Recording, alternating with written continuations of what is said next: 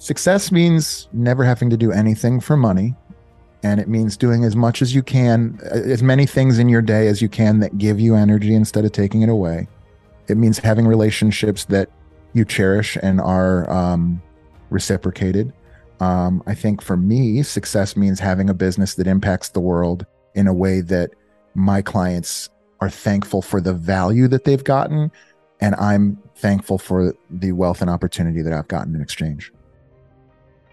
And based on that criteria, Jason, would you say that you're a successful person? I retired in 2018, Thomas.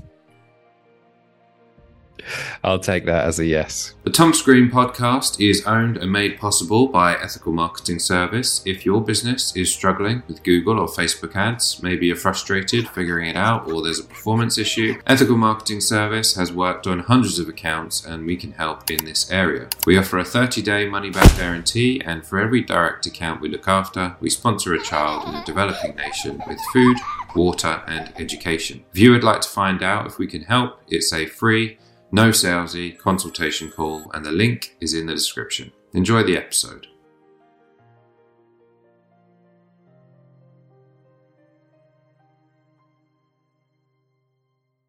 Thomas Green here with Ethical Marketing Service. On the episode today, we have Jason Skisic. Jason, welcome. Thomas, thank you so much for having me, man. I'm really excited to be here. It is my pleasure. Would you like to take a moment and tell the audience a bit about yourself and what you do? Absolutely. So I'm Jason Skisic. Um, I have a long and storied history that I'll try and wind for you. Uh, most recently, um, I have been a gym owner for 12 years. So I've been an entrepreneur for a little over 12 years. Um, prior to that, uh, I spent time working in finance. I, I got a degree in finance and, and worked in banking. Uh, and prior to that, I was a United States Army soldier. So I've kind of had a sampling of a lot of different styles of living uh, and by far have enjoyed entrepreneurship the most. Um, and in the most recent four years, we we uh, we've had the gym for about twelve years. I recently sold that uh, to one of my partners. Um, we opened a business that was a consulting company for other gym owners, and and did that for the past about four and a half years, and have really just loved being on the phone with other entrepreneurs, which is why uh, I love to do an entrepreneurial podcast, just like the one we're on right now. Uh, I have never gotten off of a phone call with an entrepreneur without more energy than when I got on. So uh, we're hoping to keep that streak alive. well, I feel like a little bit of pressure's put on me there, but no, um, no, not at all. No, not at all. I appreciate the introduction, and uh, there's a lot to ask you about. Um, have you got anything, let's say, that's a passion that you enjoy talking about? Uh, absolutely. I mean, uh, for me, um, I am an evangelist for the things that I love. So I call myself the entrepreneurial evangelist. But truthfully, it's it's really anything that I love. So, you know, last month I read the book Essentialism, which I feel like I should have read 10 years ago. And I've sold probably 20 copies of it to friends by just telling them how great it is. And uh, you know, when I first got an Apple Watch, I told them how great it was. I always am someone who, when I love something, I A want to share it with people, which B means that I end up typically being in business around it. And so to give you that example, uh, when I was very young, um, I fell in love with snowboarding. I worked at the snowboarding hill. I fell in love with cars. I worked at the shop. I liked nice things and nice clothing. I worked at the mall. And it never occurred to me till I was in my 30s that I had been doing this all my life. I just hadn't been starting businesses. And so when I had gotten out of the military, was interested in bicycles. I started a, a, a thing where I was buying, fixing up, and reselling bicycles. Uh, same thing with computers. Um, and then so when I got into fitness, it only stood to reason that we would open a gym. Uh, we did that. Um, and and it's just been an unbelievable journey of building community and culture um, for the last 12 years. Uh, but what I found is the things that I'm interested in uh, and the things that have made my life be- better, the, the attribute about me that makes me entrepreneurial is the desire to share that with others. Does that make sense? Yes, um, it, it wouldn't be of interest to you if you couldn't be of benefit to others, right? Yeah, exactly. Like I'm absolutely not interested in success for success sta- uh, sake. I'm not interested in uh, maximizing profit for its own sake. I think I, if I maximize value and interest and really can can paint the picture for why the thing that I'm espousing or evangelizing is valuable, I've found that the the profit is maximized from that. Bit of a uh, a selfish question for me because whenever I speak to anyone um, who's got military experience, I always like to ask them about kind of what they learn around the topics of, for example, discipline, how they've used that in their lives afterwards. So, is there anything that you could share there? Oh yeah, uh, and so that'll bring me back to a core values discussion. And so I am someone who believes very strongly, and I didn't previously. I was a gym owner for seven years before I really developed core values. But once I did, I realized that there's two core values of my five that describe me for who I am. One of which I was born with. I call that spirit of the puppy. That's friendly, outgoing, fun. I love to try new things. I love to meet new people. I love to help people out. The second is military mindset. And I wasn't born with military mindset. I acquired that in the army. And that's discipline, hard work. If there's an opportunity to take responsibility, I step forward instead of backwards. Uh, show up on time. You never leave people behind. And those two things were ingrained in me from the military. And so, I mean, we can go at length as far as the different stories or, or situations that that arose from. Uh, but I would definitely say I got it was probably the best thing I ever did joining the army. And I did not need four years in a day. I was out exactly when I should have got out, which was exactly at four years. well, um, yeah, if you've got any, um, should we say, stories to share, um, let's say what you learned and how you learned it, that would be great. I do have one question um, yes. because you said that you didn't have that mindset going in, you acquired it. It makes me think do you think anyone could acquire that mindset, or do you think there's a specific type of person that benefits from that? I would say that there are certain attributes that can be acquired, and there are certain attributes that are inborn. Uh, and I think discipline is very rarely inborn. I think you probably get it from practice, right? There's a lot of things that take practice. Things in physical culture, even like yoga or fitness or martial arts, these are disciplines that take practice. And if you fall away from it for long enough, I don't care who you are, you will lose that discipline, right? And so this is the first time I've thought of this, actually, Thomas. That's an excellent question because I don't think that it's easy to teach someone to be playful and uh, and freewheeling or whatever, but it's definitely something that you can acquire. Is I, th- I think essentially because discipline at its nature is pushing out what you want in favor of doing the right thing now and getting a bigger reward later. And I think that's really difficult for us to acquire without like a practice of doing it over time, if that makes sense. But to answer your question specifically, yes, I do think that if people are open to doing the motions of the discipline uh, practice for long enough, that eventually it will break through and, and, and demonstrate for them its reward, which is what the goal was, right? Uh, certainly, the more disciplined I am, the bigger the rewards have been in my career, in my life, personally and professionally. Um, does that answer your question? Yeah, it is interesting. Um, I hadn't, uh, for, for whatever reason, I hadn't thought about it like that before. I kind of more thought about it as in it's kind of changing who you are as a person uh, in relation to discipline and that kind of military mindset. But um, your your take on it is more about the fact that it's it's the doing of the thing rather than what you think about it. Does that make sense to you? Yes, I'll give you an example. I I, I coached and owned a CrossFit gym for 12 years. Um, I, I still have a part of it, but I, I don't run it day to day, and I don't live in the same state that it is. I miss those guys, but um, and I thought for 12 years that I loved CrossFit. And the truth is that I didn't. I do jujitsu now and, and kickboxing, and I love that too. And I, of course, have a, a, love for CrossFit. And I would probably love hot yoga or cycling. I know that I did. Um, what I actually loved enough to get the discipline was the relationships and the community and and the the going through difficult things as a part of a tribe.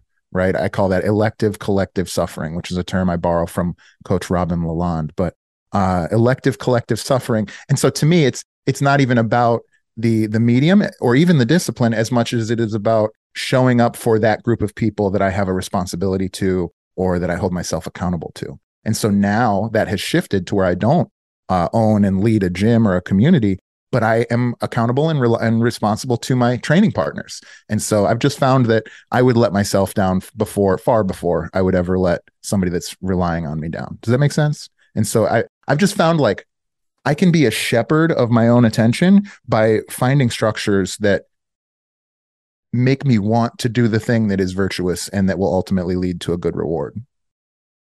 That's great. And um, do you still, how much of what you learned from the military do you still use now? Every single day. Uh, I don't roll my socks. I don't wake up at four in the morning. I don't do any of that stuff. Um, but but there is this thing where I mean it. Like there is just nothing. There's just no way that I would not support somebody that I view as in my tribe. There's just no. It's just not an option. There there is no. Uh, there are certain things that are just non-negotiable, and th- that came from the military. I would also say that I was my original partners in the gym were both from the army. We were friends from the military, um, and uh, it made disagreements really easy because there's a strict adherence to chain of command. And so there'd be multiple times where we would disagree on something, and it never almost almost zero times in I think eight years we were uh, partners at that particular method. Um, almost zero times was there an emotional disagreement. It was almost always I think yes. I think no. I think yes. It's yes. Let's move on. Uh, and and there was a definitely the chain of command was was huge.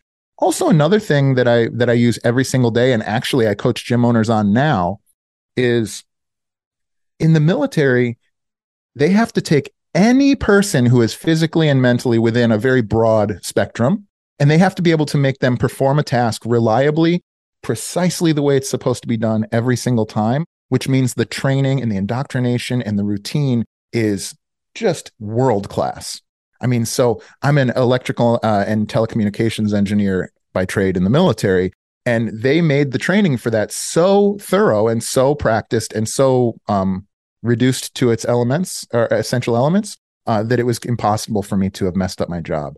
And so, a lot of times when I work with entrepreneurs now, you know, as soon as you start to scrutinize the systems they have in place, you realize that there there's huge gaps that they're expecting their their staff to clear um, and so i've been able to help people a lot and i see those structures much better i think because of my time in the military it's a great point and i have heard the uh, the phrase be harder on the systems and processes than you are on the person who's doing that and um, it makes me wonder about how uh, the military is able to I don't know, implement those things, like how they came about, um, getting it to the point where you're so good at your job because of the way you were trained or taught, or however that looks. Have you got any thoughts there?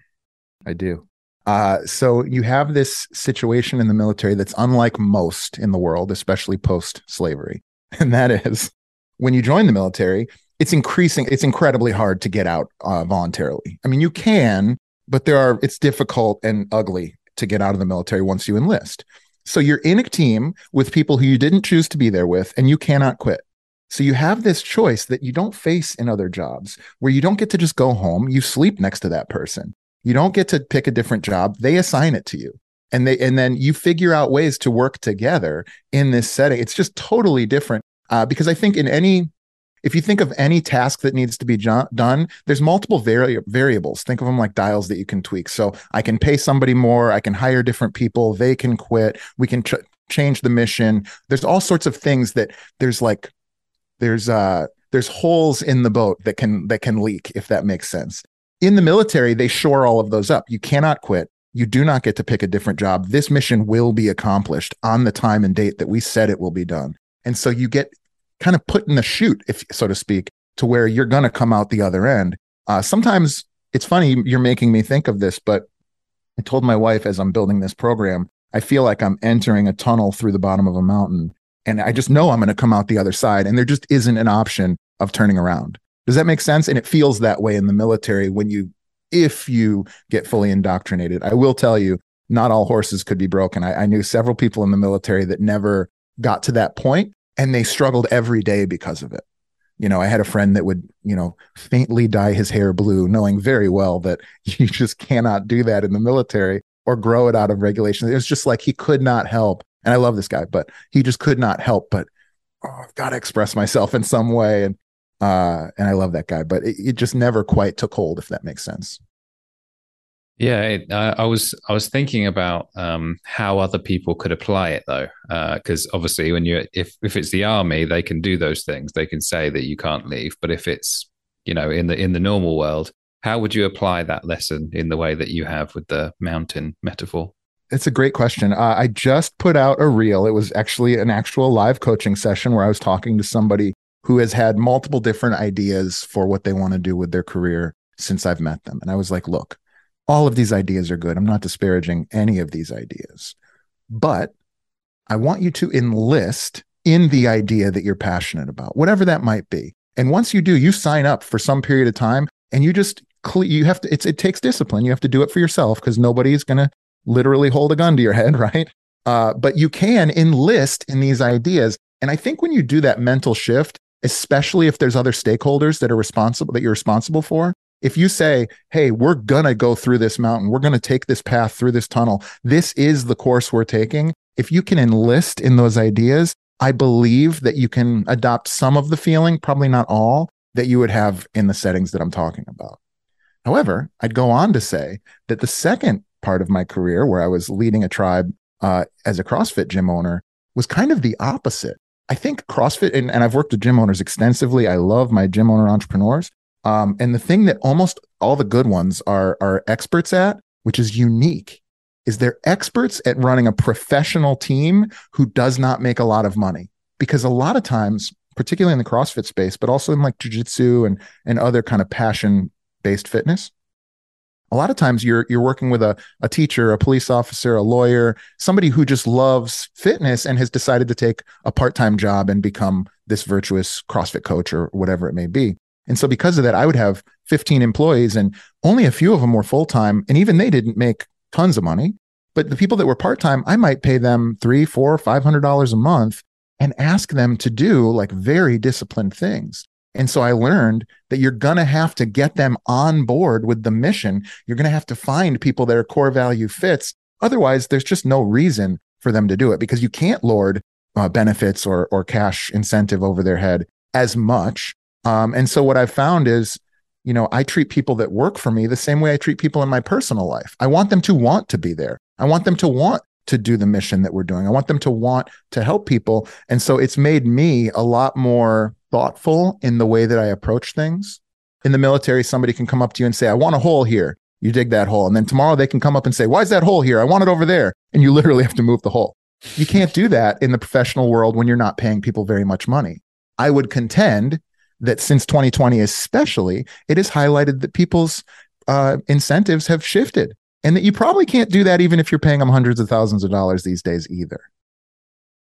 Yeah, well, that is something I would like to discuss with you. But before yeah. we move on from your uh, military experience, do you mind sharing why you went into the military in the first place? Yeah, absolutely. Uh, so, one of the things that I got very excited and interested in was initially pool.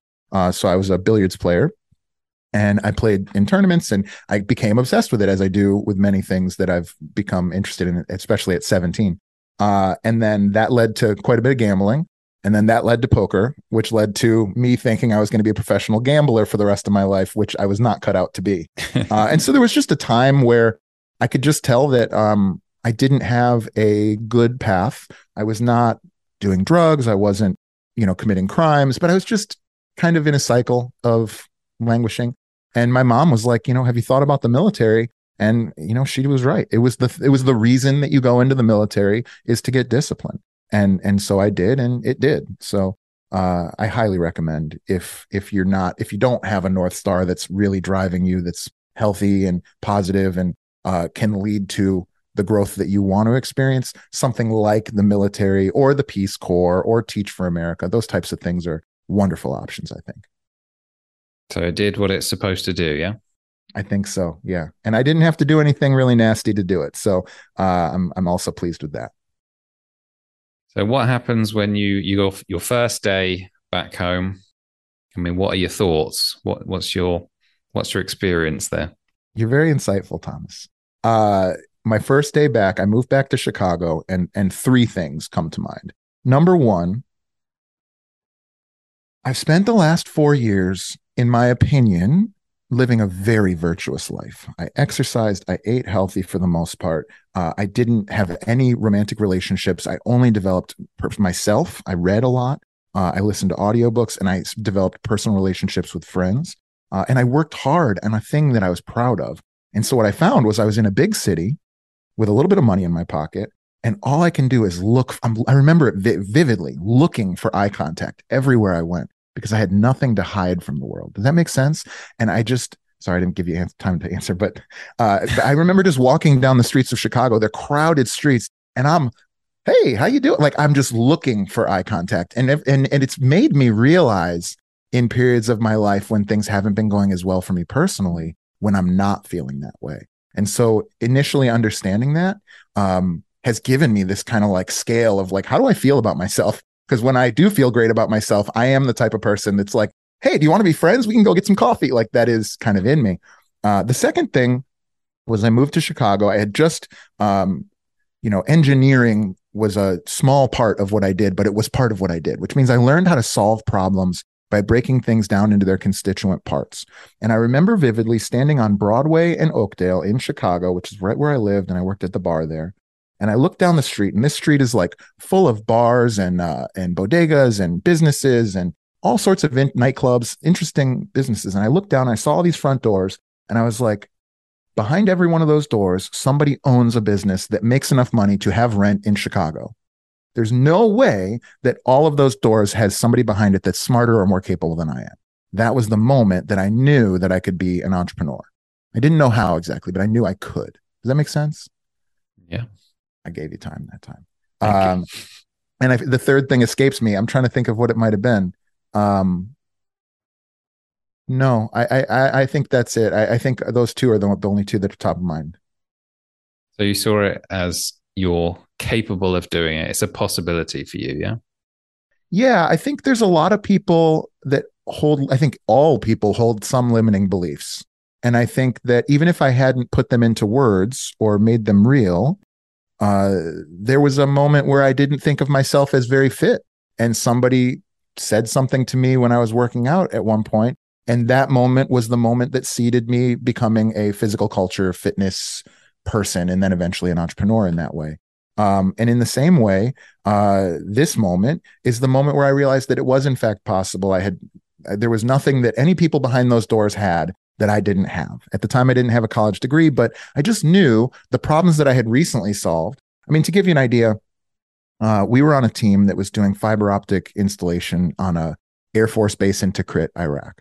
And what that means is we had heavy equipment and drill bits and tools and all these things that we had to use, but we had like one of each. And if one breaks, you're in a war zone. There may not be another one for weeks, but that hole needs to get made right now in that cement. And so there were times that we had to go to great lengths to overcome problems that maybe in America would not have been a big problem. Oh, just run to Home Depot, we'll finish it up in an hour. But that was not an option. And so instead of a drill bit, there were literally times where we're holding a jackhammer at 90 degrees that's 100 pounds and, and getting a hole in a wall, or we're using a chisel, or you know the the backhoe breaks and we're using pickaxes to dig the trench. And so it was one of those things where if I can do that, which anybody could, by the way, I can introduce you to people of all different types that were right there with me in these holes.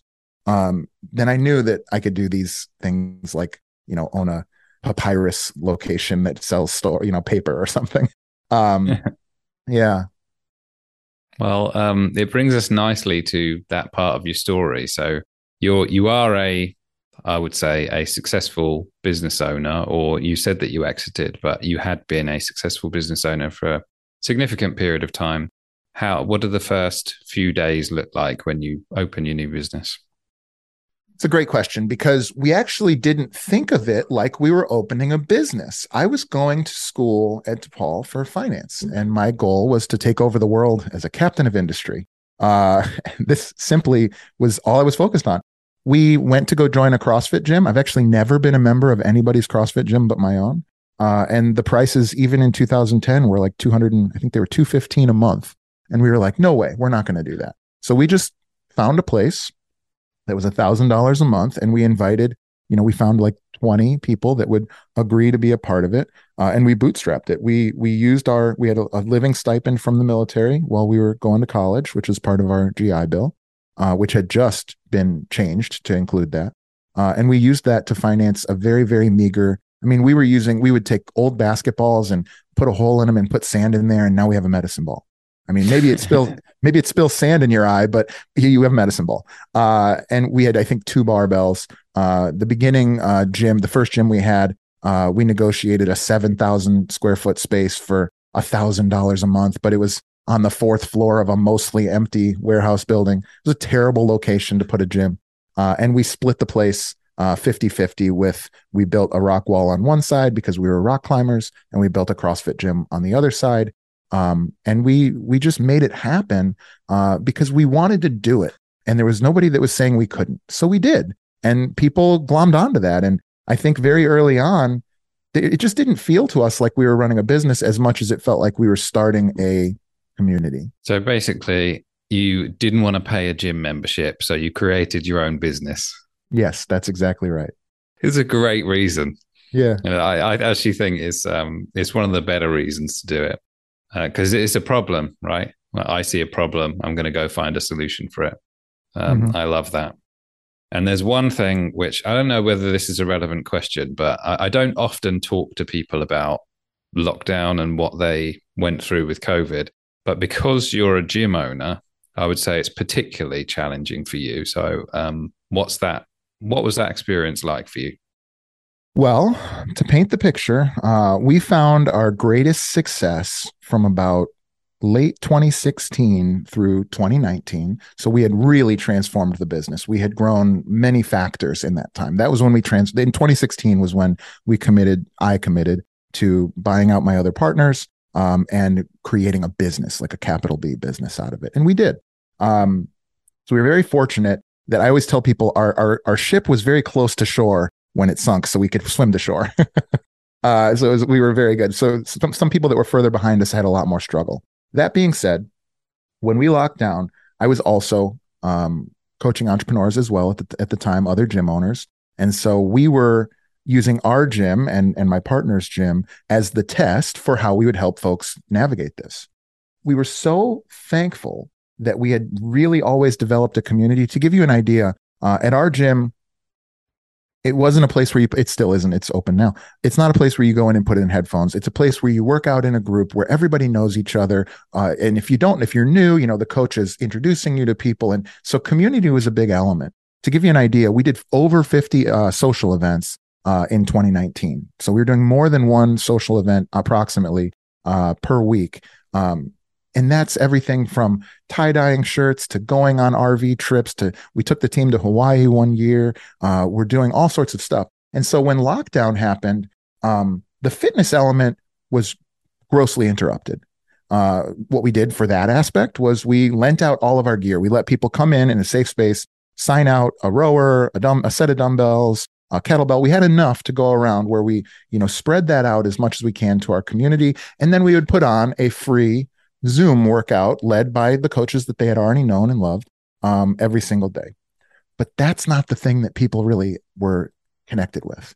It was the community part. And so, people, a lot of our clients were in the city. A lot of our clients are in their 20s. Maybe they live here far away from where they grew up and they don't have a lot of friends outside of the gym. And so, the thing that we really did was just tons of social stuff through the means that we could. Uh, so, we had daily coffee chats with myself and my wife, uh, Donna.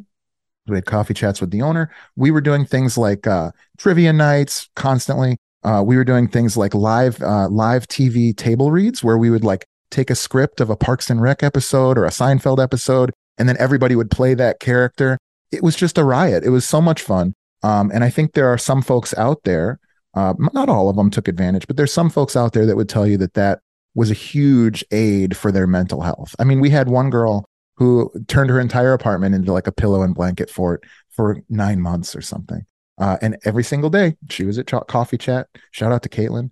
Um, and I think I think that what we did and what I help people to do now is we identified what the real ember inside of our community was, and that was the relationships and the community. It wasn't just moving weight and sweating. And so we we really leaned in on that and we tried to provide that for our clients and our community as much as we could during COVID.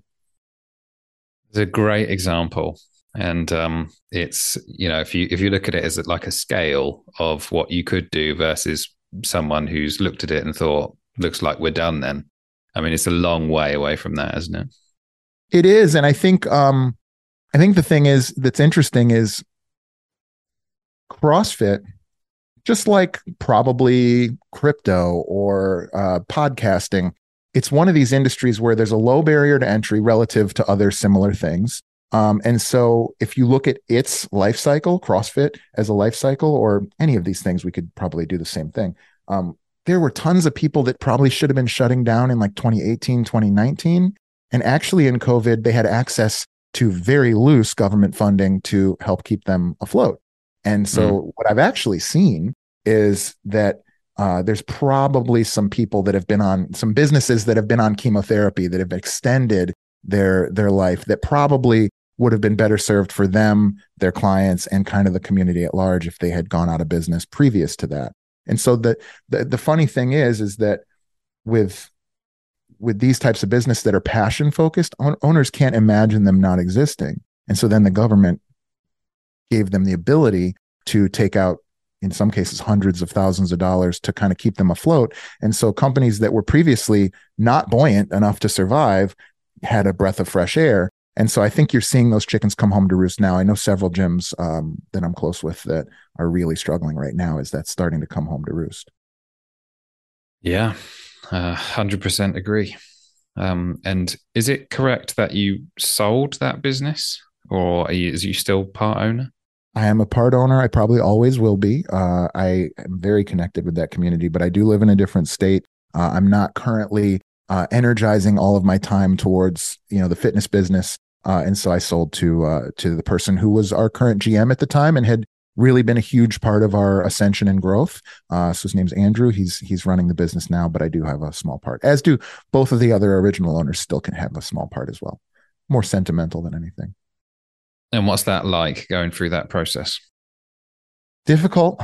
Um it's like i've described it before it's like if you raised somebody until they were 12 or 13 and then gave it to somebody else to raise to adulthood.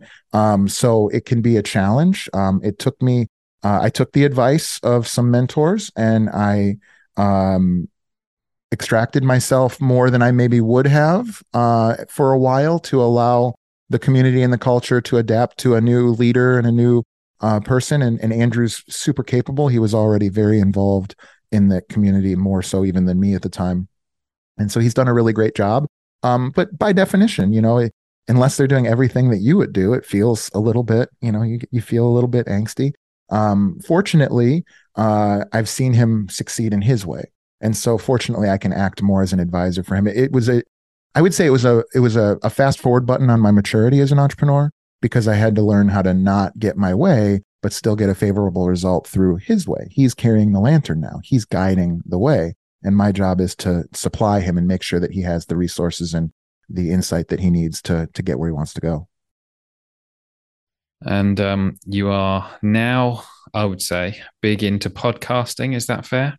That's fair. I so I I sold the gym uh, in 2020, uh, and I sold to my partner um, our consulting business that was for brick and mortar gym owners uh, in November of 2021. And so I did a year of service, is what I've called it. I did a year of no clients, no staff, uh, no no partners, nothing, uh, where I just pursued those things that I had been super interested in and not had the time to do. Um, and so here's what that looks like. Every single day, I spend the morning with my wife and my daughter Lucy. Almost five, almost every single day, typically five days a week. I do kickboxing and jujitsu, uh, which is wonderful and, and I'm passionate about. And almost every single day, I'm on the phone with entrepreneurs in the format of either a podcast or just spending time helping them, having them uh, help me in some ways, um, and just really trying to find where I could provide the most value uh, and develop relationships. I, I call it making business babies. I love connecting entrepreneurs, third party entrepreneurs together and seeing what can come out of that. Uh, and have been the beneficiary of it as well. Um, and yeah, I, I grew up um, uh, podcasting, I was born to podcast. Uh, when I was young, my mother and and my bus driver, ironically, would always listen to talk radio. So I got I fell in love with talk radio when I was like eight years old, uh, and so I would go to sleep listening to a show that we have called Loveline that was you know from the '90s, and uh, at late at night there was this weird show about aliens and all sorts of weird conspiracy stuff called Art Bell, um, and I would listen to that overnight in bed. And still to this day, I listen. I have headphones on with podcasting going while I'm asleep. Uh, I listen to awake. I listen to probably 20 hours of podcasts per week and audiobooks and things like that. So um, when podcasting came around, when I was made aware of it in probably 2008 or 2009, I was immediately hooked on that. Um, and I always knew that I, I wanted to have a podcast. I just never, you know, could divert my attention from the things that I was currently really focused on. Um, and I can tell you right now, it is not the most efficient business tool, but I will probably do it forever because I just love talking to entrepreneurs um, and just people with interesting stories. Well, uh, if you say you're going to do it forever, then that probably means that the the experience of doing it is is enjoyable to you. Um, is there any kind of um, your thoughts about podcasting versus the reality that you would add there? If you haven't had a background like I'm talking about, you probably shouldn't do it. Um, you, if if you if if you don't love looking at paintings, you shouldn't become an artist. If you don't love listening to the spoken word in one form or another, you probably will not enjoy podcasting. Um, and also, huge advice would be have somebody do the editing for you, unless you also happen to be passionate about the editing. Uh, that has been a huge uh, benefit for me. Uh, shout out to Scaling with Media. Those guys have done an awesome job uh, uh, scaling, uh, are helping to edit our podcast. Um, beyond that, um, I think you probably. I just talked to somebody yesterday with the podcast idea who's doing doing very well, and he's an amazing person. Um, you probably should decide very early if you plan on monetizing it or if it's a passion project, because those two paths will be very different, um, and they probably will have different first steps. And so putting a little bit of thought into it before you actually launch is a really good idea.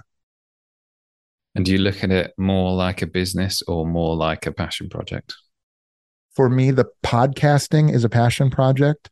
Guesting, if, if I wanted to do, if I wanted to maximize the impact of my business, I would just be a podcast guest because I get the benefit of having these types of conversations, which I'm enjoying greatly, by the way, Thomas.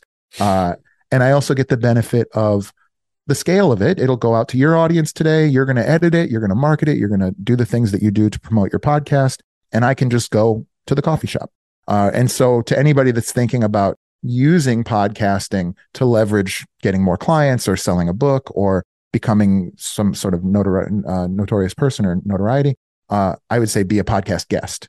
If you want to have a podcast, have a podcast because you love the art form and you're fueled by curiosity and driven to find new relationships or solve problems that maybe you've had. Uh, that's why I would have a podcast. Well, um, I was going to say I love the the branding and the music and you know your your tattoos on there. I think it all looks very cool. So well done there. Thank you, man.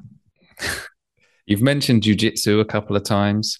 Any uh, you, you're quite experienced in it in my um, perception. Any thoughts for anyone who would like to take it up as a beginner?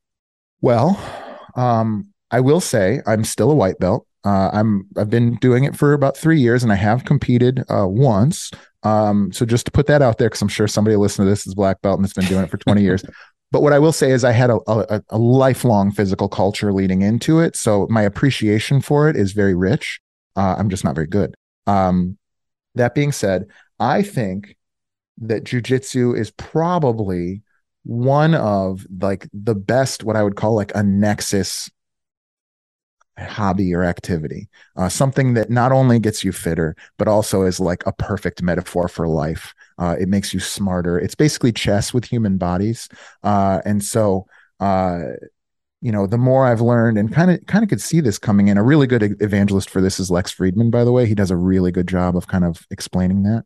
Um, I think jujitsu is fantastic. One thing that I love most about it for people who maybe are not violence seekers, which I kind of am a violence seeker, to be honest with you, uh, not in an angry way. I just am not, I don't shy away from physicality. Uh, but if you're not, um, it separates fear and anger from violence or from physical altercation. There, you when you drill with a with somebody physically the way that you do in um, in jujitsu in particular, but also any combat sport that has a sport element to it. Um, it separates the fear and anger from altercation. And so, in you know, when you're walking down the street, there's always this like red button, especially for men, especially for young men. There's always this like red button that you could push where it's like, now we're in a fight. It's like if you walk up to, if you're 25 years old and you walk into a bar and there's another 20 year old man sitting there, 22, I guess, uh, and you say, that's my chair. This is like two steps away from pushing that button and we're in a fight. And so there's always this like, what could happen? And I remember feeling that even in the military where I was trained, I, we're walking around. It's like, what could happen if that guy does this, or what could happen if something goes wrong here? What could happen if you know this guy says something to my girlfriend, or whatever it might be? There's all these anxiety comes from the unknown. But when you spar five days a week for three hours, there's no uncertainty. I may win, I may lose, but I'm not unaware what it feels like to get punched in the face or to be choked or to have somebody grab my arm or my hands or my legs. Um, and so, because of that, I'm fluent in a language that you're mystified by. And so there's a confidence that comes with that. And then I would say cerebrally in this way, um, there's so many things that you can you find wisdom in it where it's like in the beginning, I mean, I'm a CrossFit guy, I'm a power lifter, a strongman. I go in and I'm a hammer and everything I see is a nail and I'm losing constantly to people that I have a hundred pounds on. And then now, and I'm still a white belt, I'm softer and graceful and and I I do very only the essential thing and I'm winning often. And that just to me that's just such an, a good metaphor for the way things go in life and I'm sure I could come up with with 10 other things or somebody more eloquent than me could do even more, but there's just so much um the ex- and, and also there's there's so much love in jujitsu. Um the nature of it, as opposed to a striking sport, the nature of jujitsu is every match, almost, especially at a lower belt, almost every match ends with me not killing you or breaking your arm. You see what I mean? Like, and there's a love there more than just competing in basketball or CrossFit or weightlifting. I'm a, you're trusting me not to kill you when I get my arms around your neck and I'm gracefully letting go. And then I'm tapping you on the shoulder and we're brothers. Like that relationship is really hard to recreate without the physicality in those those terms. A great point. And I would say that there's been lots of great points in this conversation. So oh, well done, you. Um, well done, is there us, anything, is there anything I should have asked you about today? Um, no, I think this has been a terrific interview. Um, I uh, I haven't talked much about what I do currently, uh, but that's okay. I think uh, everything that has happened in my past is has led me to what I'm doing now. So if you've been listening, you may already know. Uh, but I work with people who want to have businesses that um, are a reflection of the things that they care about and are a way to impact the world with things that they're passionate about and, and to scale their mission. Um, and those are the people that I can help. And so if you're one of those people, I can help you. And I'd love to talk about it. Well, um, I do want to ask you my my normal question that I ask people, but because of that answer, um, for those people who are interested in in perhaps hiring you or connecting with you on that topic, where should they go? Uh, yeah, you can just find me at Spear and Clover uh, on Instagram, Jason Skisick on Instagram, or uh, www.spearandclover.com is fine. Well, um, I ask everyone one question when they come on. Um, that's the same rather. And it is what does success mean to you? Success means the shortest answer is never having to do anything for money. And it means doing as much as you can, as many things in your day as you can that give you energy instead of taking it away. It means having relationships that you cherish and are um, reciprocated. Um, I think for me, success means having a business that impacts the world in a way that my clients are thankful for the value that they've gotten and i'm thankful for the wealth and opportunity that i've gotten in exchange and based on that criteria jason would you say that you're a successful person? I retired in 2018 thomas. I'll take that as a yes. Yeah. I, I live at the beach. I spend my days at the beach. Uh, when it's nice out uh, i ruck through the dunes. I live in a national park. Uh, I do jujitsu with with my tribe of brothers and sisters, a few of them, uh, and I get to help entrepreneurs to to make their impact and visions come to life. I couldn't possibly write a better book than that. Have you got any closing thoughts for us today? Only that I appreciate your time, and and if any of this resonated with you, check out our stuff. I, I don't need you to be a client. Just listen to our podcast. Check out our Instagram. I'm trying to put up as many reels as I can. Um, if there are elements of what I discussed today that resonate with you, shoot me a message. It doesn't mean we have to work together. Um, it's nice when you yell out into the void to hear a response once in a while. Jason, thank you very much for being a great guest today. Thank you, sir. I appreciate you having me on.